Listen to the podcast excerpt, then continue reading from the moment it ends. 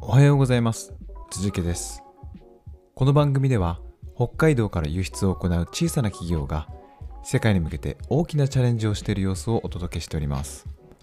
番組への質問や感想はコメントフォームから送信していただければと思います。また番組名でハッシュタグをつけてツイートしていただいても構いません。それでは今日も行ってみましょう。北海道から世界の食卓へ。今日ダメダメだったな。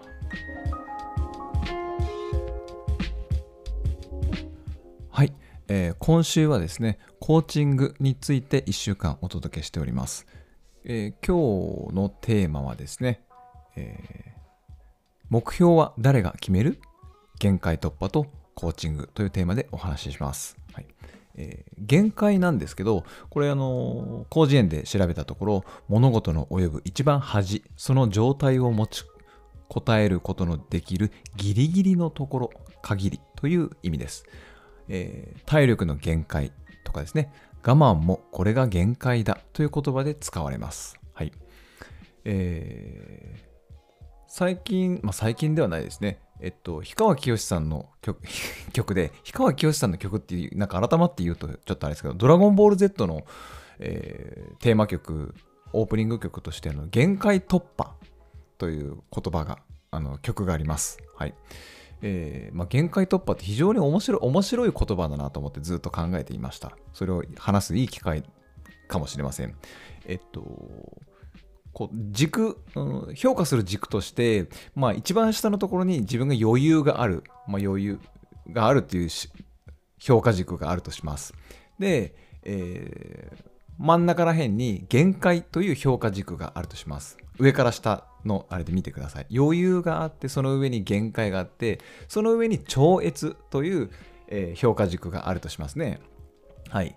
なので、あなのでじゃない、その一番下の余裕と真ん中の限界っていう間に皆さん生活してると思います。まあ、成長するゾーンっていう、私は読んでますけど、はい。えーそこで日々、え切磋琢磨しながら頑張ってると思います。で、限界を超えた限界と超越の間のところは私危険ゾーンと呼んでいて、えっと、だって限界を超えてるわけですから、はい。とっても危険な状態です。はい。え命を落としてしまったりですね、事故に遭ってしまったり、えーキャパオーバー、えー容量が溢れてしまったり、こぼれてしまったり、いろんな危険なことが起きるところでございます。はい。で、私たちが想像する限界突破している人っていうと、どんな人がいますか？はい。私は、えー氷川きよしさんを想像します。はい。えー まあ、というのも、氷川きよしさんが歌われている、えードラゴンボール Z に出てくるスーパーサイヤ人のことを、えー限界突破している人というイメージがあります。はい。限界を超えた超越というところの範囲で活動している危険ゾーンで常に活躍している人というのをえースーパーサイヤ人とイメージができますね。なかなか一般人には無理ですね。私たちはこの余裕と限界の間でまあそれでも成長ゾーンなんですけどそこでこう切磋琢磨日々してる愚痴をこぼしたりしてる感じですね。はい。だけどスーパーサイヤ人はその限界の上のところで多分愚痴ったりしないでしょうね。スーパーサイヤ人愚痴ったりすんのかな？はい。えーっと、そうですね、その危険ゾーンで活躍してる人というイメージがあります。はい。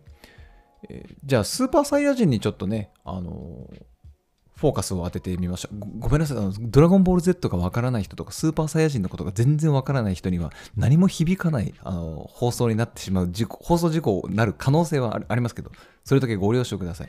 はい。我々から見たスーパーサイヤ人は限界の上で危険ゾーンで活活動していると思いがちですが、スーパーサイヤ人本人からしたら、自分は余裕と限界の間の成長ゾーンで活動してるんだよと。オラにだって、えーやらなきゃいけないというか、そのまだまだ限界の超えた、えー目標があるし、日々筋トレはしてるだろうし、ね、あの自分自身が限界をの上の危険ゾーンで活動してると本人は思ってないはずです。ですよね。おそらくですよ。はい。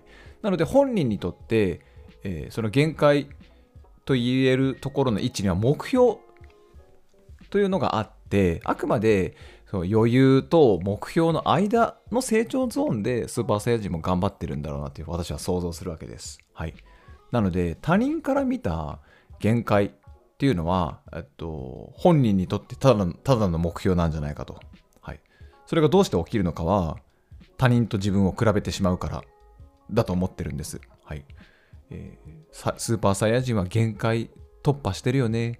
限界の上で限界を超えたところで危険ゾーンで活躍してるよね。っていうのは私たちが勝手にスーパーサイヤ人は限界を超えてるという比べてるだけです、はい、スーパーサイヤ人本人にとっては限界は自分のさらに上にあるはずです。あくまで成長ゾーンで活躍してる。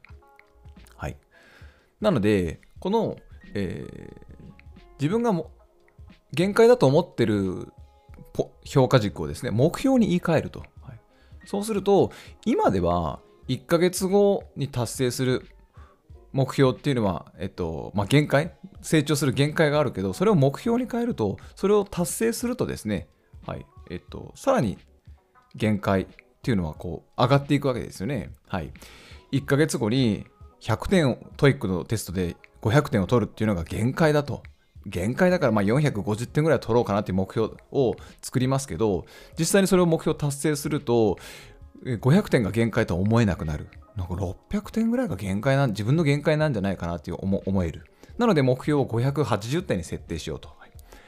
でも580点を取ると600点って限界じゃなくて多分今の自分だと700点は限界なんじゃないかそんな感じで達成するごとにあの限界ってどんどん限界を目標という言葉に変えることによってどんどん自分が成長していくんですよね。で、えー、6ヶ月後に、えー、 TOEIC で800点を取ってる自分を、えー、6ヶ月前の自分半年前の自分が見たら自分の限界って500点を取るのが限界だと思ってますからね。なので6ヶ月後の自分はまるで限界を突破したところで活動してる人というふうに見えるんですよね。はい、これが先ほど言ったスーパーサイヤ人が限界突破をしているように感じるトリックなんですね。なので自分の限界を目標に言い換えて、え目標は更新していこうというふうに私は思っています。はい。えっ、と、最後です。目標がないっていう方、いっぱいいると思います。目標よりやる気、モチベーションが欲しい人いるだろうし、なんか目標を立ててしまうことが怖い人もいると思います。で目標が到達不可能にでかい人でかすぎる人っていうのもいると思います。あとは何がしたいかよりより何ができるかを先に考えたいっていう人もいるかもしれません。もうこんな感じで目標を自分で決めるってすんごい大変なんです。はい。なのでこれ楽に目標を決めるためには誰に目標を決めてもらうか考えるといいいいんです。はい。それは誰かというと未来の自分に目標を決めてもらうんです。これがすごく楽です。はい。えー、先ほど、先ほども言いました。6ヶ月後に TOEIC で800点を取ってる自分っていうのはもう限界を突破してる今の自分から言うと限界を突破してる人ですけどその人が自分に対して目標を設定してくれたらそんな楽なことはないです。はい、なので、えっと、未来の自分に決めてもらうんですけどその未来の自分って実は自分がなりたい姿だったりありたいあるべきあるべき姿だったりするんですよね。はい、その未来の自分、ありたい姿、なりたい姿を探すお手伝いっていうことをするのがコーチングなんです。はい。コーチングは未来の自分を見つけるお手伝いというふうに言えると思います。はい、目標は自分で決めなくてもいいと思います。はい。未来の自分に決めてもらおうと。はい。その未来の自分を決めるための作業っていうのはなかなかね、自分一人じゃ難しいです。まあ、セルフコーチングなんかもありますけど、はい。えー、コーチをつけてですね、コーチと対話することによって、未来の自分がどうありたいか、どうあるべきなのかっていうのを探していく。はい。という作業をすると楽に目標が立てられるというお話でした。はい。今日はですね、えー、目標は誰が決める？限界突破とコーチングというお話をしました。はい。ありがとうございました。今日の限界突破とか危険ゾーンとかスーパーサイヤ人とか話してて自分でもよくわかりませんでしたすいませんでした